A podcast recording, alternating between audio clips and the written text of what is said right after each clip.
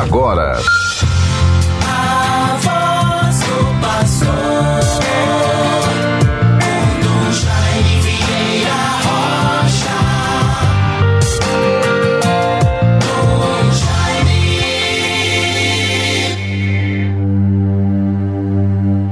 O cordeiro que foi imolado é digno de receber o poder, a divindade, a sabedoria, a força e a honra.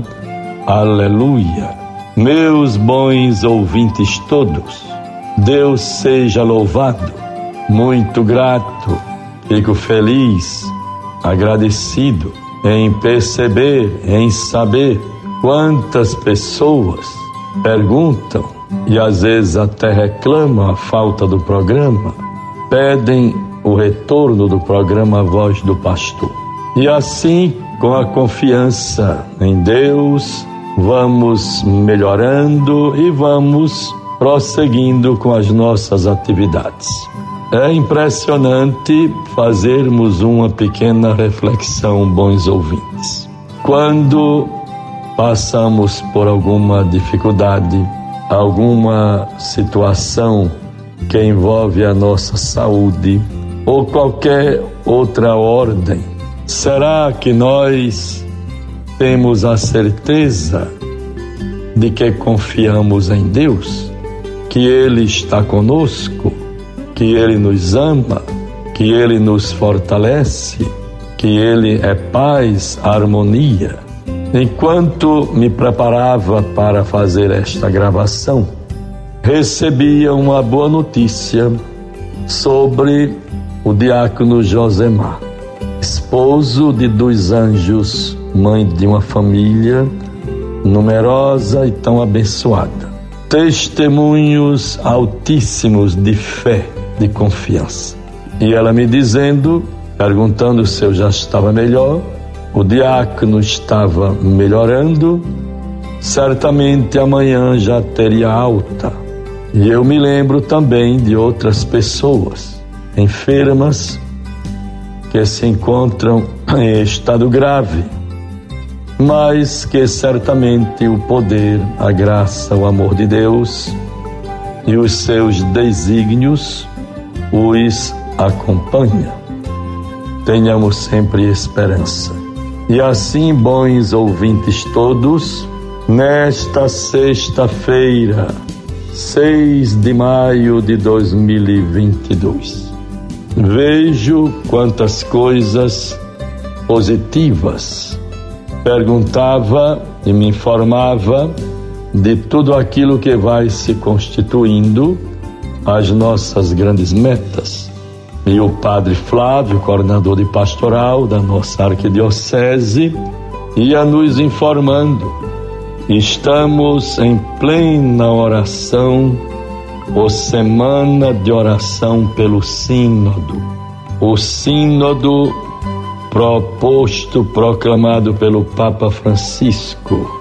É a Semana de Oração pelo Sínodo. Vamos rezar, vamos viver em grupos, comunidades, paróquias, pastorais. Leiam os nossos queridos sacerdotes, os padres, nas missas das comunidades ou reuniões pastorais, grupos, serviços, como seria bom e edificante alguém lembrar, vamos rezar a oração do sínodo. E aí vamos, como que também compreendendo melhor o mistério da igreja, os seus caminhos, o que é mais importante para o nosso testemunho de filhos e filhas de Deus. Então vejam como isto é muito importante. Oração pelo Sínodo, quem tiver cópias nas reuniões, os párocos, nas missas, reze. E é muito bonito que toda a igreja se alegre, renda graças por este momento novo, tempo novo, em que a grande consulta a Igreja, através da determinação do Papa Francisco, estabeleceu o sínodo e faz uma grande consulta a todos os fiéis, a todos os fiéis leigos.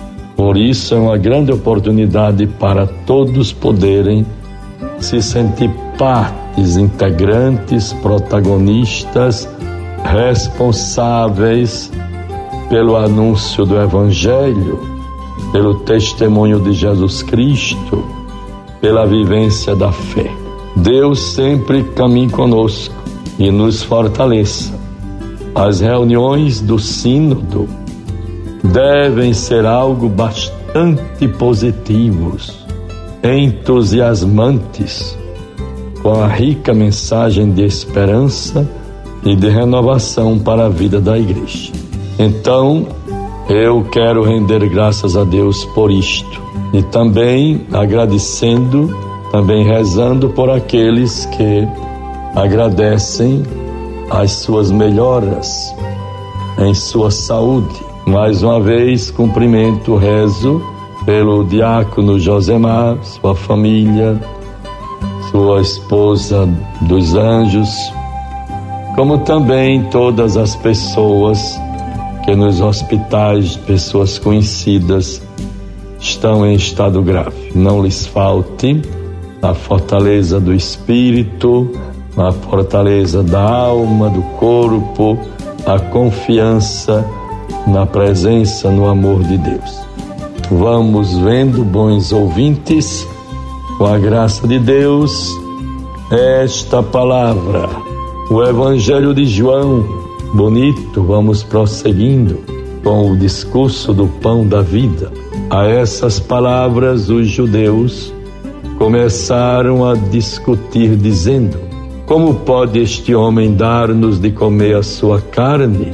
Então Jesus lhes disse: Em verdade, em verdade vos digo: se não comerdes a carne do filho do homem e não beberdes o seu sangue, não tereis a vida em vós mesmos.